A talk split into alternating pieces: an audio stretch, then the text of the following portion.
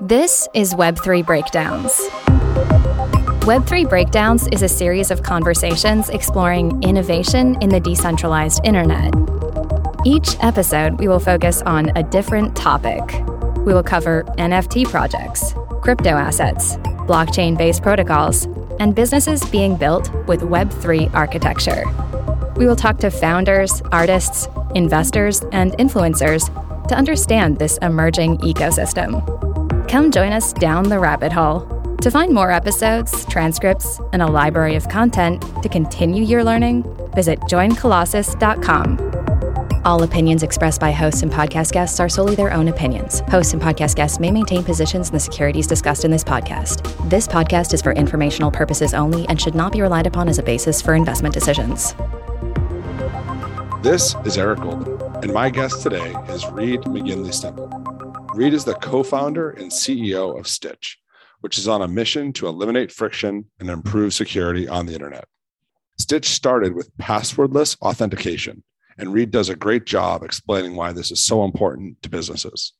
We discuss the power of using Ethereum to sign on to any website. And towards the end of the conversation, Reed shares their newest product, Vessel, a wallet solution that eliminates the need to memorize 12 word seed phrases. Please enjoy my conversation with Reed McGinley Stempel. Today, I'm excited to have Stytch's founder, Reed McGinley Stempel, with me. Reed, we've talked in the past, and I've learned a lot from you about authentication, passwords. And so I'm really excited for this episode. I thought a fun place to start would be what is the history of users utilizing passwords and why do they suck so much? I could go as far back as thousands of years. I'll spare you that, but passwords go back further than the Romans using them for watchwords, for garrison ships. How we use passwords today in our online lives in order to access different accounts and apps goes back to 1961, where the password was invented by someone named Fernando Corbato at MIT. They needed a way for people to access the mainframe and time sharing systems that different PhD students were accessing for their studies at MIT you needed a way if you have this scarce resource of this mainframe that everybody wants to use how do you actually create an account that can decrement time if you're limited to five hours per week or 10 hours per week and what's interesting is that even pretty early on, you could see some of the weaknesses with passwords where you'd imagine that's a pretty good faith environment with colleagues and other students in a university. But one of the first hacks of passwords was individuals finding out that the plain text credential is actually stored locally on the device and that they could steal their peers' time on the actual mainframe if they could hack into that. And so this is obviously pre hashing algorithms, but effectively, if you go back to passwords, it starts 1961. It probably doesn't start mattering to a lot of end users and consumers until the 1990s, where we start getting all of these mainstream applications and websites that come online. And they need a way as they move from read only, where in a read only world, a static site, you and I are served the exact same blog posts regardless of you are in New York and I'm in San Francisco. But as it starts moving into more interesting internet use cases where the website wants to recognize me, store information on my account, maybe store my payment credentials, there becomes that aspect where it needs to gate access to the application. The most reasonable way for them to do that in the 90s was to use passwords. They needed something where it was a memorized secret that they could check in their database against what the user was reproducing and say, is this Reed or is this Eric or is this Patrick? That allowed them to create early on in the 90s this concept of username and passwords to access accounts. What I think is interesting is that from the 60s onwards, effectively what we used for authentication is this something you know factor. This is a memorized secret I can reproduce time and time again. The reason that we use that in the 90s, but that this is becoming increasingly disintermediated, is that we've gotten new types of way to authenticate ourselves over the last two decades. The first innovation was that we started seeing something you have authentication factors, physical devices, whether that's a hardware key like a YubiKey or an RSA key, to more mainstream use cases like authenticating through your email inbox or your phone inbox. And then more recently, over the last nine to 10 years, we've actually started getting biometrics, which have introduced a new authentication type of something you are. So how can I verify with a face ID or a touch ID that this is who I am? Passwords have definitely a long history, and it makes sense that they were the first authentication method that went mainstream on the internet, even if it had some shortcomings. I think about my life today and how many passwords I have to keep track of everywhere. I remember being at a big company and they were changing our passwords every 30 days because it was an attack vector. And you hear these horrible statistics of how everyone uses the same passwords. How did we end up in such a state where everything I use from a simple app to my bank account all have the same structure? It really comes back to the 1990s where you start seeing those applications in the 90s and early 2000s make the shift from being a static site to being that dynamic site that needs to serve you that generated content. When all those sites started having their explosion moment where they wanted to give you publishing abilities, dynamic data in the application, and they needed that user account, we didn't have those other authentication factors that I was talking about.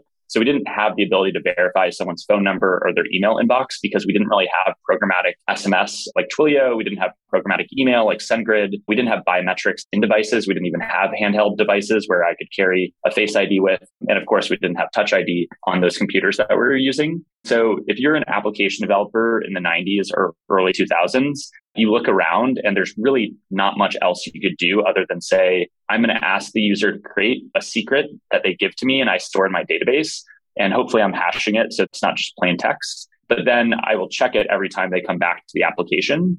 The way that that started, it made sense when there was just a few applications. When you have three to five applications that you're using on a regular basis, you might actually create completely new and unique strong passwords so that the breach of one site doesn't impact the rest of your sites. But pretty quickly, what happens is those three to five sites you're originally using on the internet go to, as you said, your banking site comes online, more e commerce sites come online, crypto exchanges that you use, or any other application that you're interacting with. The problem there is that we kept that same initial assumption of how to do authentication, which was make the user create a memorized secret and then we'll store it. And the problem is that users got fatigued with this approach so users, when they're asked to create 200 different passwords and manage them across different accounts, in an ideal world, they'd probably be using something like 1Password to create strong, unique passwords across all of them. But more often, what users are finding is that it's easier for them just to choose one or two passwords that check all the boxes on a special character, a number, capital letters, length of password, and then they'll use that and reproduce it across every account that they sign up for. So that's how, as you mentioned, we get into this world where Target.com getting hacked and their database being breached actually could imperil your Coinbase account or your Chase account. A lot of it came back to the center idea of what was technologically available to application developers as they first came online, even if it maybe is not something they were happy about implementing at the time. Google did a study that said like 65% of users reuse their passwords, like you just explained. I think something we've talked about in the past, which I'd love for you to walk through, is how these attack vectors open up from your prior experience, what happens in that target hack? What does a hacker actually do that lets them even get a chance to catch you offsides? This was an eye opening experience for me when I joined Plaid. And I'm sure we'll talk about that a little bit later the chain of events that lead to account fraud are actually extremely predictable. And right now in a password based world, they're kind of an attacker's best friend because they're really scalable as well, the way that it's conducted today. So if you think about the chain of events that lead to your account most often being stolen and defrauded, it's that you likely as a user have been asked across 100, 200 different sites to create a new password. And if I had to guess, you're probably using the same password across many different sites. Sometimes you even forget about those sites that you signed up for. You signed up for this random forum five years ago. Effectively, what happens is that those 200 sites are not created equal in terms of their security posture for how they actually safeguard those memorized secrets in their database. You can imagine the Chases and Coinbases of the world are going to extreme lengths to make sure that their databases do not get breached. But if you're that forum, you might not have the security expertise or even think your application is that sensitive that you need to invest this much in that attack vector. And so what happens is that attackers will find those sources of weak links in the system where you might have a lot of users that use this forum or this e-commerce site. So they might have 10 million credentials and attackers will focus their efforts on these easier prey where they'll be able to breach the database. Once they pop it they have access to, let's say, 10 million usernames and passwords, depending on the site that they've just breached. Now I want to go figure out how many of these users reuse the exact same credentials at a bank account or a crypto account or fintech account. And there's a couple different ways that they could do that. The most common is there's actually an entire cottage industry for going and validating credentials in the fraud world where someone that hacks an account or hacks a database will often sell those credentials to other bidders that have built the coding infrastructure to effectively run bots at these other sites, whether that's chase.com, bankofamerica.com, Wells Fargo, Coinbase, et cetera. They'll run these scripts in order for them to effectively what we call credential stuff. And their desired outcome is of these 10 million credentials, can I find out that three to four million users reuse the exact same password at their bank account? Because now I have a path to monetization that is lower execution risk and probably far higher in terms of the monetary value. What will happen is they run those scripts, they find out, okay, now I have all these breach credentials that have been validated that I know work at Coinbase, Chase, Venmo, et cetera. Some of them will actually go and execute on the fraud. Often, though, they'll sell the validated credentials. So it's almost like a supply chain of fraud that's being created and is actually pretty mature. So they'll sell those credentials and allow someone to actually go do the execution, draining of the bank account, of the peer to peer payments account, of the crypto account. And that's often how you actually end up with these account hacks. You likely reused a password somewhere in the past on an account you completely forgot about. And then somebody was able to breach that core website and then leverage the fact that you reused that password elsewhere to go monetize it against something more valuable to you, like your bank account. Maybe this is a good time to talk a little bit more about Plaid, where you met your co founder, Juliana, and a little bit more about that first job you guys worked on. What I find interesting is this balance between creating friction to protect the end user and then make stuff frictionless so people can go fast. So maybe talk a little bit more about what you actually did at Plaid and how that might have led to your next move at Stytch. For those consumers unfamiliar with what Plaid is, they've probably actually used it in the past if they've ever connected their bank account to Venmo or Coinbase or Robinhood or really any financial application. Plaid is effectively a middleware that sits between the bank's APIs and those financial applications so that you can actually connect your Chase account to Coinbase without having to get your checkbook, wait for micro deposits to hit your account. And so it's a way for you to connect your bank account to another application on the internet. Plaid effectively has, in addition to all those APIs and all those products under the hood that they offer to developers, the end user sees a account connection screen when they go into Coinbase or Robinhood that says, do you want to link your Chase or Wells Fargo account? And that's where you go through a bank account authentication flow, which my co-founder Juliana and I worked on at Plaid, where we kind of had two primary focus areas for how to think about bank account linking and authentication. The first was to your point, how do we make sure this is secure? How do we stop bots from trying to credential stuff? How do we stop a real human being from trying to steal someone else's bank account if they're at the end of that supply chain fraud where they're now trying to execute on stolen credentials? And so one big focus was on the security and improving the posture there of bank account authentication.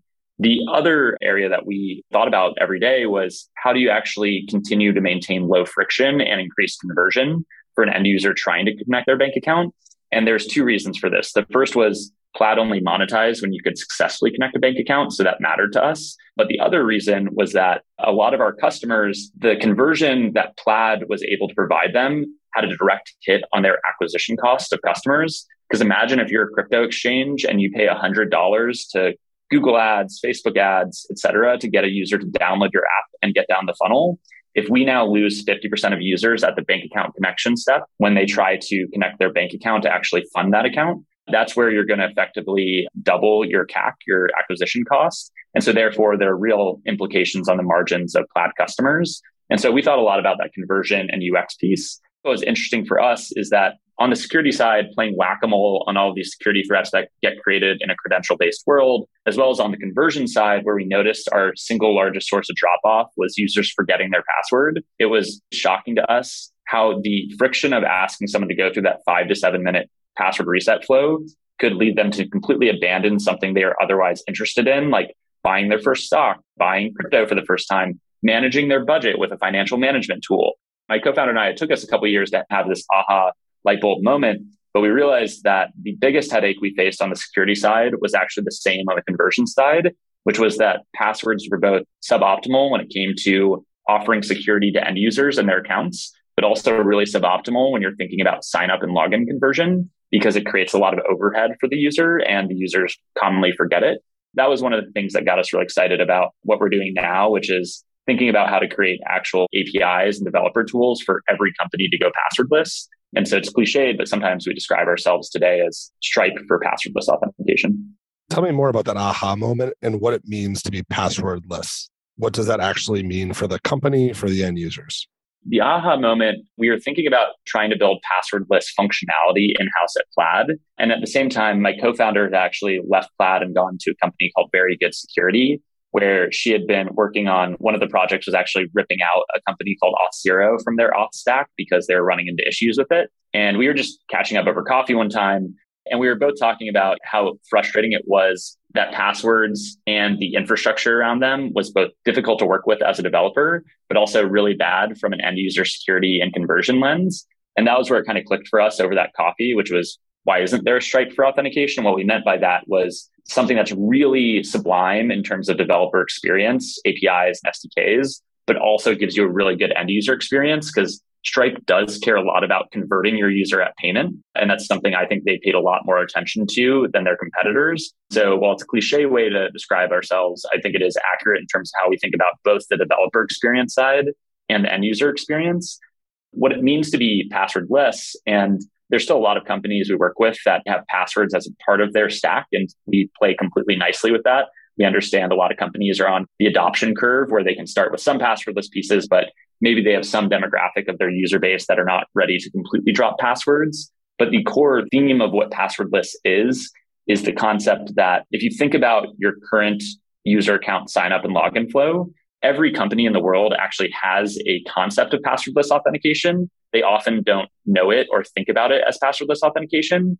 But if you are doing a password reset, effectively what you're saying is I've created authentication logic that if this user can verify that they own the email address that was registered, or sometimes the phone number, depending on the application, I feel good enough about this end user that I'm willing to provision access to them on the account without making them remember their password. And password resets are now a common way that we operate on the internet. I probably reset something like five to six passwords a week. And it's frustrating. Sometimes I abandon it. But effectively, if you think about passwordless authentication, it's taking the concept or the underlying assumption of password resets, which is I can delegate authentication to other methods than just remembering this random secret the user created last time. I can delegate it to an email account, a phone account. More commonly, what we're seeing now is also things like biometrics. I can let the user log in with Face ID or Touch ID, which are much more secure than passwords because we don't create that chain of exploitation that I was talking about earlier but also very low friction for the user because they don't have to go through password resets. They don't have to sign up for your account by creating a five multi-condition password, then confirming it on the next screen. And so there are ways for you to both reduce friction while actually increasing the actual security posture of that account. I think it's actually where you guys might have started with these magic links because I don't think I've ever thought about the reset as actual authenticating the end user. But I know people protect their email in some cases more than they protect their financial accounts because they just assume they're going to forget it. They might know the street they grew up on or all the seven questions you have to answer. Everyone's just very guarded about their email. When you and Juliana were thinking about attacking this industry, there's big players. How did you decide where to focus? How did the products follow after that? Very quickly, you're right that that was one of the alarming stats to us when we were getting into the passwordless world that more users put 2FA on their email account than their bank account, which actually makes it a great backbone to your point. But I think for us, when we were looking at the landscape of what we wanted to build and where we wanted to start, you really do need to have a suite or a platform of products if you want to be an authentication as a service company, because very rarely will companies have the exact same authentication challenges. Some companies are going to want to offer multi-factor, really secure passwordless methods on top of each other. For example, we work with some crypto exchanges that want to offer things like authenticator apps as a first class MFA option or YubiKeys or biometrics versus some of the e-commerce sites that we work with might want to use SMS login if you're coming from mobile they're not as worried about a SIM swap attack because the value attached to that account is much lower than a bank or financial account. And then in other cases, you might be working with a SaaS company that needs to do things like single sign on, sign in with Microsoft, sign in with GitHub, sign in with Google. So there's a lot that we could have built around the platform when we started. The first product we started with was that email magic link product that I was alluding to earlier, which was our password resets are already eight step email verifications. What if we just created the method for you to sign up a user the same way that you verify their email, but then that actually completely removes the need for them to create a password at sign up. And when they come back, you just send them a magic link, which gives them access on whatever device they're on, and you can manage the user session. And so the reason we started with that over other options like OAuth or SMS or biometrics was partially when you're a five person team, you need to start somewhere. But the big piece for us that we were hearing was email magic links had started to gain notoriety amongst some of the early adopters that had built them in house. Like Slack had popularized it in many consumers' minds that had been used to that Slack magic link experience. A few other banks had adopted it, like Monzo Bank in the UK we were hearing a lot of novel interest in it, but not many people knew what actually went into building it.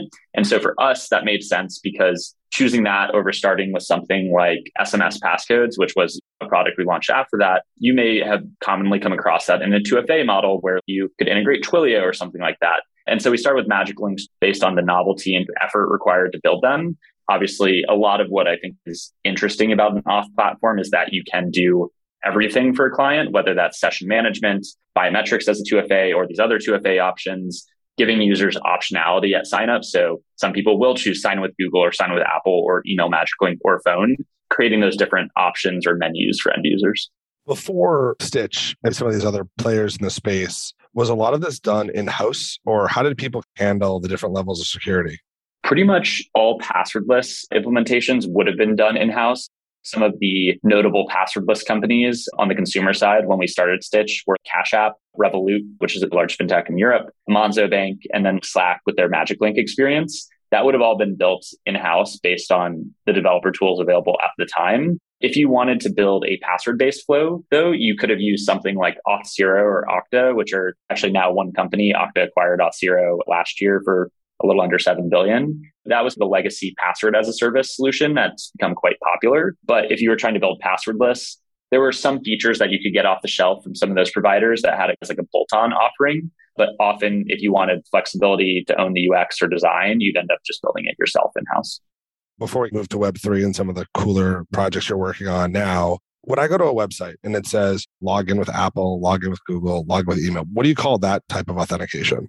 We call those OAuth connections. And there's actually like two pieces of it. One, you can use it just for authenticating yourself. Like I have access to this Apple account or this Google account. The term OAuth actually comes from some of the other capabilities where if you wanted to, you could share other user scopes with that application. So with Superhuman, I share all of my Gmail scopes with them so that they can create this interface on top of my email client. Or sometimes you might be asked to share your contacts, your calendar info. That's where the OAuth piece comes in, but OAuth can also be used just for that authentication, sign up, login access. Maybe this is actually the time to move to Web3 because I'm really curious. Anytime I do that, I feel like my options are I have to go set up another username and password, but I'm being lazy. And by pressing that Google or Apple button, and maybe it's just me, they just want to take all my data and monetize it. Is that the wrong way to think about it? That they're really just trying to help it be easier and protect me? Or is it when you press that button, you're giving up a lot of information about yourself? I don't think it's the wrong way to think about it. I don't know if Google and the Facebooks of the world are as public with what they do with that data. But if you think about what's happening, I don't know enough about how they do this behind the scenes, but technically they now know you as a user, which apps you use outside of their ecosystem, and then also how commonly you access them. For example, if you sign up for a site that's a forum around having a baby or something like that, they can allude to the fact that you're probably at that step in your life. Obviously, there's a lot of other data that could go into that, like your search data on Google, but effectively, they do know the apps that you use and how often you access them. So I don't think you're wrong about that, that there is a lot of data that gets provided there. I still use it for the convenience factor. Signing with Google is definitely my go to because I also know the security posture of my Google account. To your point, I've locked it down like Fort Knox because I know it has the keys to the kingdom. So I do really appreciate what they've done from a convenience perspective, I don't love the privacy element that I do have to give all that data to Google. But there's actually one bigger thing that I have concerns with, which is Google has so much data about me. I really wish they would allow me to share and provision more data than they currently allow me to provision because theoretically Google knows me better than anyone in my life. The problem is the only things I can share or provision with Google to other applications to get value out of are the things that they have deemed scopes that you can officially share when you're signing up. So those are the scopes like access to my calendar or my contacts, where it probably made product sense for them to build that. It's unfortunate that there's so much data and context that lives within that account that I can never share with another company that wants to provide me with a service or somebody that actually wants to compete with Google, but needs to build their network graph on their users that are onboarding to them. I hadn't really thought about all the data that I might want to do. The example I was thinking about was I wanted to get a haircut and the barbershop uses an app now, but I have to log in to make this haircut. And I'm like, do I really have to do this? And then I think about a crypto wallet having multi factor authentication. One of the things that's interesting to me about Stytch is you have all these different levels that you can say to someone, do you really have to use this for this use case? I'd love to hear more about this idea of being an API first company. You're building for developers. I'm not going to use Stytch necessarily, but a developer I hire to build something could use Stytch. So tell me more about the ethos of building for them and trying to solve their problems.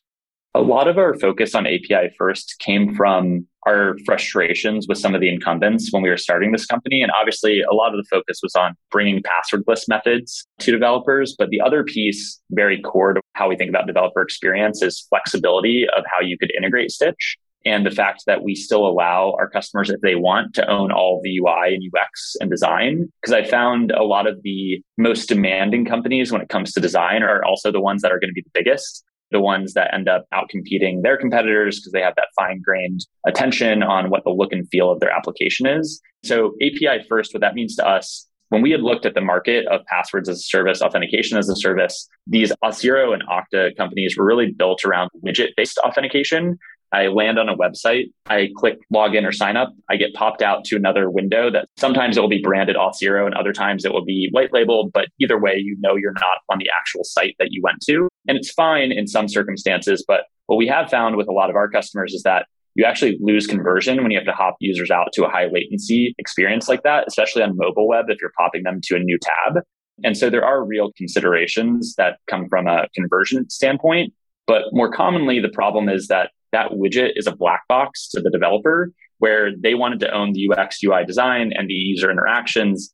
And now, because they didn't get access to the bare metal APIs to build that on their site or in their use case, there's a lot they just can't do with the platform because it's a one size fits most type of approach. So API first, what that means for us is that we do build some of those widgets, SDKs, front ends for customers that want them. But every product that we build starts at an API first level, which means it's the most flexible and composable that a customer could want and that they could fully white label everything. And honestly, we've been surprised at some of the use cases when you're that flexible. We have a lot of payment checkout companies that use us to create accounts at checkout, which is not how we originally conceived of Stytch. But it was one of the nice benefits of being really flexible is that you can create accounts anywhere, regardless of whether it's a core sign up or login flow. It could just be at the end of a payment. The API first approach is very much give people access to the bare metal APIs. Like they can get as close to the product as they want. They can own everything. Make it easy for them, but make it so that they can do that extra work if they want to from a flexibility standpoint. And then the thing that we build on top of that are our SDKs which are a little bit more, you can get the front end as a service. You can get headless functionality where we wrap some of these endpoints as a service. And it may not be as flexible as a direct API, but you can choose amongst those options what makes most sense for your application. As someone who's now built both sides of it, it'd be interesting to get your perspective on if you had two businesses. If, if, Stytch was two companies, there was the API Stytch and then there was the SDK front end Stytch. What are the pros and cons of each of those companies? On the API first level, you do really well with fast growing companies, particularly enterprises, maybe pre IPO. These are not customers yet, although hopefully one day, the Robinhoods, Coinbases, Ubers, Lyfts of the world. Stripe, for example, one of the reasons they did really well with the Uber, Lyfts, DoorDashes, Shopify's of the world is that they may have been smaller when they started with Stripe, but they had really sharp focus on design and UX. And so the fact that Stripe's direct API gave them a lot more flexibility than something like a PayPal, probably made a pretty large credible difference in why they chose Stripe over other solutions. One of the things you get on the API first level is a lot of those demanding customers that really want to own the UX and UI. With that, you get a lot of scale and fast growth that you need to keep up with as these companies rocket upwards. One challenge there is those are really sophisticated companies. So when you're a five to 10 person company trying to sell someone, trust us as your front door to your application. Even if you own the UX, we're owning the primitives underneath. That definitely is a wall you're going to run into occasionally, which is how do you get people to trust you in that type of company regard? On the other hand, you asked about the front end widgets, SDKs. If you just sell that, you can do really well with companies that want nothing to do with authentication. They don't even want to touch the UI and UX. They're just like, let me click a button, send the user somewhere else. You bring them back when they're verified. And I think there's a lot of people that have a reasonable perspective on why they want to do that. Often it's companies that are not pure software companies maybe they're a retailer that has a website, or maybe they're a car dealership that has a website where their software team is not the core focus of their business prop. And so they don't want to spend all this time fiddling with the design and UX and UI and interactions of authentication. In both worlds, you can be successful. I think the trade off is on the direct API approach, you get a lot of fast growing, demanding companies that sometimes it's hard to crack into because those are the companies that are really demanding in their vendor selection as well. On the front end SDK side, you get companies that are likely just going to be happy that you're taking this off their chest and they probably don't know that much about authentication anyways. And that's great. I think you can actually scale pretty well there. You're just probably never going to get the Ubers, Lyfts, DoorDashes of the world to adopt a solution like that. As you were building Stytch, did you ever think about not doing the SDK front end stuff at all and just being API only? We never thought about not doing it at all. It definitely took a back seat early on to us getting the API right and then making sure we had the team in place to build the types of front ends and SDKs that we wanted. We thought about deprioritizing it quite a bit, but I think the reason we didn't want to not build it at all was that we knew there's a spectrum also where sometimes even early stage teams that will become demanding just want the thing out of the box for their beta and then they want to move to your more flexible option and so to us, we always thought it was important to have a gradient where you can move along that gradient as your needs changed as a company. So we did deprioritize it for a bit, but we never wanted to completely take it off the table. All right. So let's move to one of my favorite topics, Web3. What you're thinking about the space, your first exposure to it, how you're thinking about it from authentication, and how Stytch plays a role there. My first personal exposure was actually far before Stytch when I was working at Plaid. And one of the companies I worked with closely was Coinbase. And you could tell there was something happening there. This is even before the 2017 run up where crypto became a little bit more mainstream. But you could tell the caliber of talent that they had accumulated was really impressive. My co founder and I were casually interested in Web3 and crypto for a few years before starting Stytch. We didn't have anything that we were so compelled by as a net new product idea we would bring to the market that made sense for us to build a company there. But I think what Stytch has opened our eyes to is that because we're so deep in the authentication world, the thing that clicked as everything coming full circle and us being excited about the solutions we could build in Web3 is similar to what I was talking about, where we've seen some pretty large authentication shifts when we went from something you know factors like passwords to something you have like email, phone, hardware keys to something you are like biometrics. We're seeing similar paradigm shifts from Web 1 authentication to Web 2 to Web 3. Stytch was founded because we think Web 2 authentication is in a pretty suboptimal spot. It's where we're delegating credentials to hundreds of different applications. We really hope they don't get hacked and create all this liability and risk for us. And it's also really high friction for us as end users to continuously create these passwords and reset them. And what's really exciting to us about Web3 is it takes this idea of what if you could create one account and then bring your account across the internet with you? And in some ways, I think about a MetaMask or a Phantom, these popular Web3 wallets, as very large improvement to both what account security and friction could look like. On the security side, you're no longer creating your own password. So it takes the foot gun away from the end user there. There are some other foot guns it introduces, right, with non custodiality. What's a foot gun? That's a term that we use a lot, which is if you give users something that allows themselves to easily shoot themselves in the foot, which we would say today passwords are because the user uses it across different sites. One of the ways we shorthand that, maybe not commonly referenced by others, is a foot gun. Does this product have a big foot gun or a small foot gun, or are we taking the foot gun away from someone? That's something we usually think about. We never want to push the onus on end users. We want to give them both a more secure and lower friction process without them having to think about it. The Web3 wallets are interesting because it does remove some of the user error with creating a password that's been reused elsewhere. That's promising to us. From a friction perspective, the fact that a website can just detect whether I have MetaMask or Phantom installed when I land on it, and then in one click verification, I can authenticate, sign up without having to create a net new account.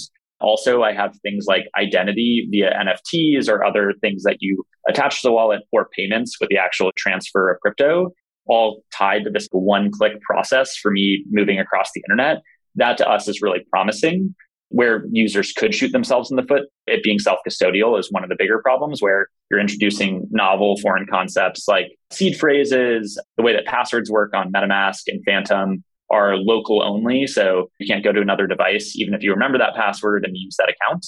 There's definitely some concerns there, but I think the thing that we were excited about was bring your own account across the internet with these Web3 wallets And the other thing I'll mention that goes back to how we were talking about sign in with Google and data provisioning. I think about these as sign in with Google on steroids because data and the data that you can provision is now no longer chosen by the company's product direction. So Google has chosen what is the data that you're allowed to share with other services. With a Web3 wallet, you collect data and it's openly verifiable on chain if you can verify you own this wallet. So, what NFTs do you own? That could signify either that you're part of a community or maybe you bought a ticket to something that had an NFT. And so, effectively, you get this data exhaust that gets appended to a low friction but secure way for people to transfer that and provision it across the internet as they see demand for it. That's what was really interesting to us. I don't think Web 2 authentication methods are going away anytime soon. We do have strong adoption for MetaMask, 32 million monthly active users, handful of million active users for Phantom.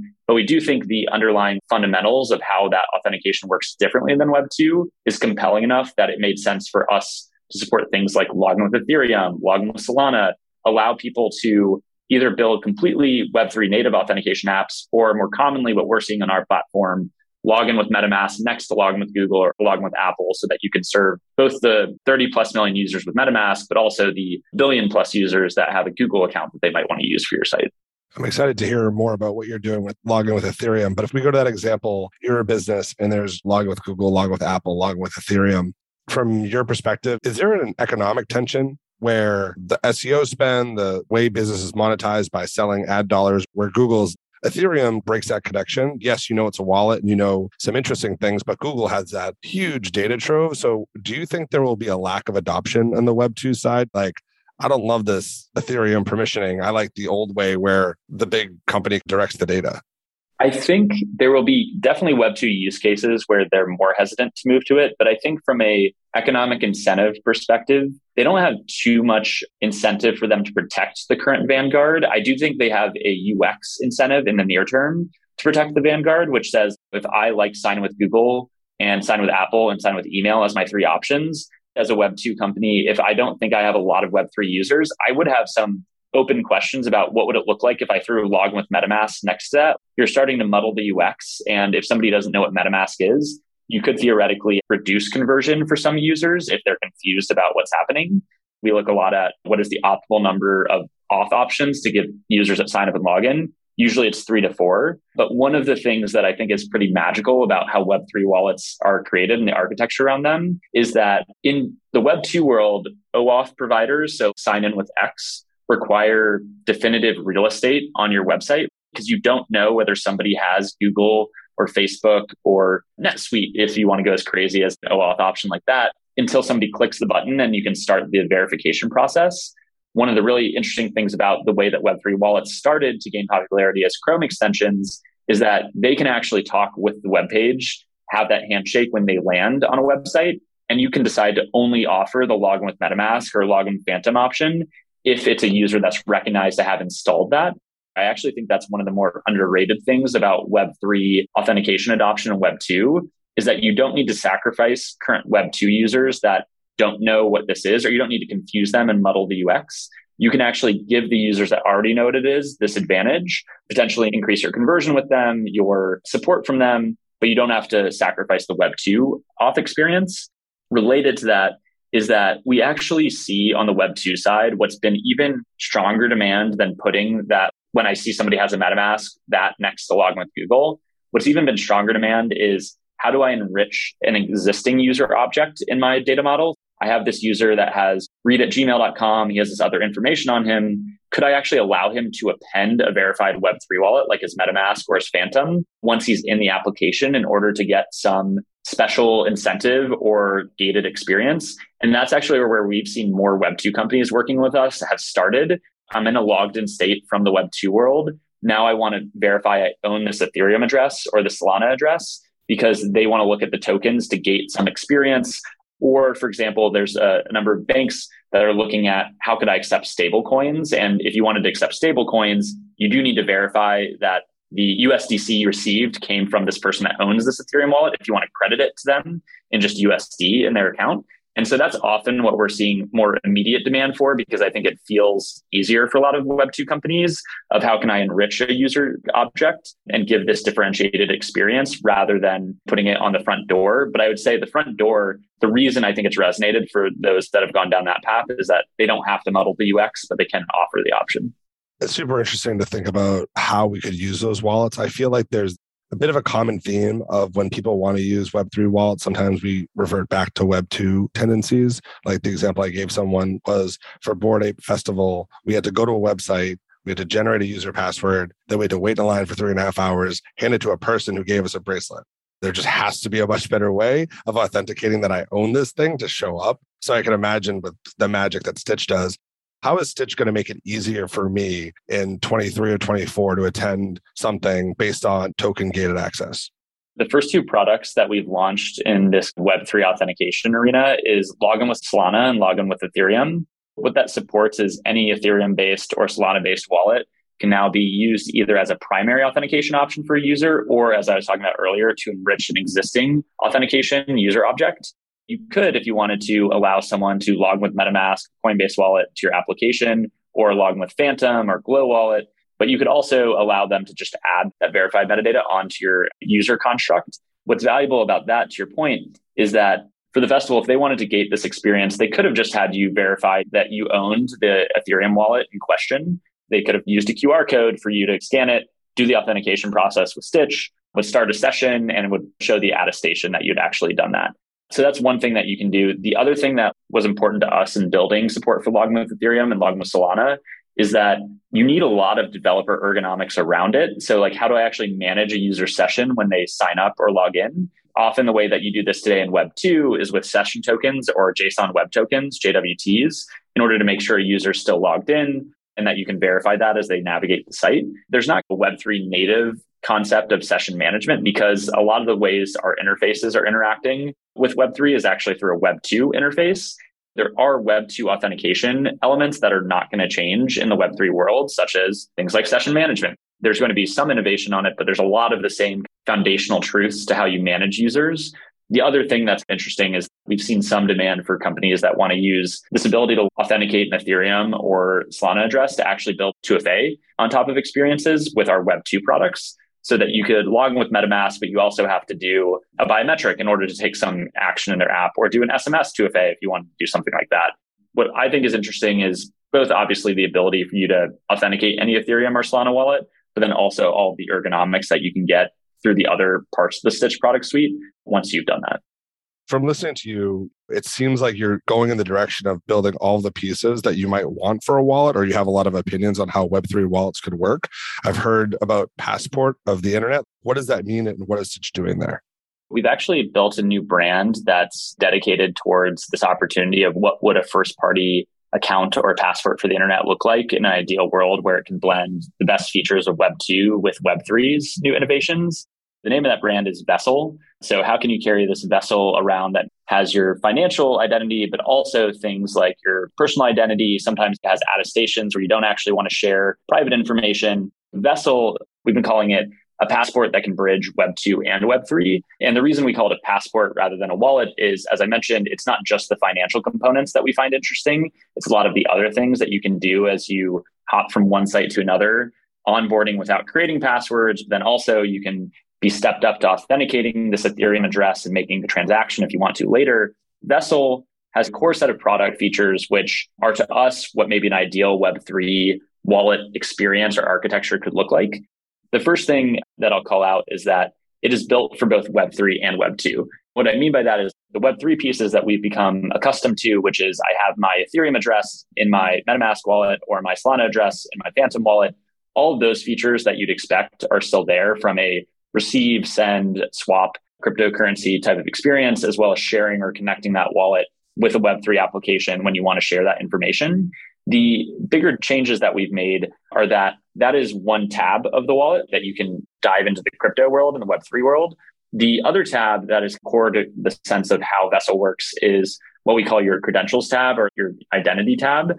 And this is where you can accumulate and verify other pieces of information about yourself that you can choose whether or not to share that with sites in the future if you trust them. So you can do things like verify your email address, verify your phone number, and then remove the need for yourself when you land on a site that recognizes Vessel for you to ever go through another email verification or phone verification process in the future because you can just decide to share those attributes with them. These two different worlds that we're trying to bridge, which is how can I take the fact that I can land on a site it can instantly recognize me and either make my Web 2 account process far easier if it's using some of those attributes and needs those attributes for how the application operates. A lot of applications still require email address. So, how can you meet them where they are? And you can also get those Web3 features, which are I can connect my Ethereum or my Solana address if I want to. I think some of the other core differentiators, though, to what we've seen in the market is that on the Web3 side, this is multi chain by default. So we start with Ethereum and Solana support, but we've created the product so that it is very simple or extensible for us to add the other chains that become popular in the future that end users would want. The second thing is that one of the problems that we have with the future of a world where a user is sharing their Web3 wallet in order to connect to non financial DeFi or NFT use cases is that we imagine that a lot of users are not going to want to shed their entire financial transaction history and provide that to every e-commerce site or SaaS site or gaming site that wants them to connect their MetaMask or their Phantom. Instead, we think a lot of users will value having an obfuscation layer where they can identify their Web3 identity, but they don't need to actually share the public key on their Ethereum or Solana address so that they can allow that privacy preserving layer. And so one of the things that we built into the architecture of this is you actually start with an obfuscation layer on top and you can decide when it's a site that actually should be granted access to the underlying public key so that they can see the transaction history. But that by default is not going to be something that you have to give up if you want to get the Web 2 or Web 3 authentication features. That's something we're really excited about. The other thing that I'll note that we're particularly excited about is making it so the actual onboarding experience is very similar to what you might go through in a Web 2 experience so that we're not losing all these users that get to an onboarding experience have to go through those anxiety inducing seed phrase, local only password issues that we were talking about earlier. And instead, they actually are able to go through something that feels familiar, feels like it will have value in both the Web 2 and Web 3 world, and then therefore makes them more likely to stick with this product and continue down the onboarding flow. It sounds great. It has features we haven't even seen before. Cross chain is huge because that's a pain to have wallets on every chain. You're able to obfuscate layers of information so I can share what I want about myself. But one of the benefits of these seed phrases and this death warning message of if you lose this, you lose everything. And if you ever give your seed phrase away, people lose tremendous amounts of wealth is it instills a lot of responsibility how are you not training people to go back to the Web 2 of bad passwords, all the things we talked about earlier that we don't want the user doing? I understand we have this trade off of good UX, we want to onboard them, but we also don't want them to come up with lazy passwords. It's a great question and definitely a balance that we tried to strike in the creation of Vessel. And so I'll go into a little bit more detail on how Vessel works from a user onboarding perspective and how we actually derive the private keys for this non-custodial passport slash these wallets that the user is carrying around with them. That will answer your question specifically both about the responsibility that a user still has in this world, but how we make it accessible to them and we protect them from, as we were talking about, foot guns.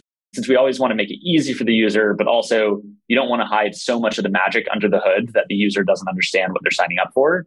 When you go through the onboarding process to download the Chrome extension for Vessel and you're onboarding to it, we do still have to give you warnings, right? This is a non custodial account where we can never reconstitute it for you. We've made it much easier for you to manage this vessel passport, but we do not have a password reset or account reset process that we can go recover it for you because that's really important to the actual Web3 ethos, but also to a lot of interesting things you can do in Web3 to be that non custodial vessel for the user. What we do in terms of how the user creates the account rather than giving them a seed phrase and telling them that's the thing that they have to learn how to put it in a security deposit box, they have to do the two minute quiz on if they correctly stored it, what was word three, nine, 21. Instead, what we do is we give them three very simple inputs that are the actual basis of the private key derivation. And it's effectively a seed phrase that we are abstracting away the complexity that this is a seed phrase from the end user. And we do two things. We explain to them what's happening, but then also we protect a lot of what they could do that would lead them astray so that they don't run into trouble. What we explain to them is there are three inputs here that are going to derive your non custodial passport. And it looks pretty similar to a Web2 interface. You're going to enter your email address. You're going to enter a strong, secure password, and we'll have requirements on numbers, letters, special characters, capitalization. And then you're going to enter a PIN. So maybe not too dissimilar from how you manage your bank account or maybe how you manage your Apple devices, where I have my password for my MacBook, but I have my PIN for my mobile phone. But what we have to do there in order to make sure that the user doesn't have too much control and can lead themselves astray is that big problem that we talked about in Web 2, where passwords are reused across different accounts. That creates a large attack vector. The first thing that we do is when you actually go through the password creation phase or whenever you come back to log in, we are hashing that and doing a check against the entire publicly exposed data breach data that is available online around any password that has been involved in a breach prior so that we can make sure that you cannot actually create an account with a weak password in that sense, because it may even be strong from a definitional sense of the characters, numbers, etc. in it, but it's not safe if it's been involved in a target breach or a LinkedIn breach. So that's one of the first checks that we do. At the pin stage where they create a pin, we give them similar instructions not to use birth dates and things like that. But I think the other thing that we do is something that we do under the hood for them and we explain to them what's happening from a security standpoint computationally, but we don't make them think about how to protect themselves from this. If you think about the 1Password model for how do I have this secure account that has this master password and holds all of my other passwords, 1Password had to innovate on a lot of the account security when it came to making it computationally difficult for somebody to try to hack a 1Password account. So one of the things that they actually do with your master password is they put your master password through a hashing algorithm called PBKDF2 100,000 times to get your actual derived encrypted key. What that does is it makes it extremely computationally expensive for somebody to try to stuff credentials or steal or derive what your account was. I think the academic research on it that 1Password is published is you'd have to have almost a billion dollars in a 1Password account for it to be game theoretically reasonable for somebody to try to hack it.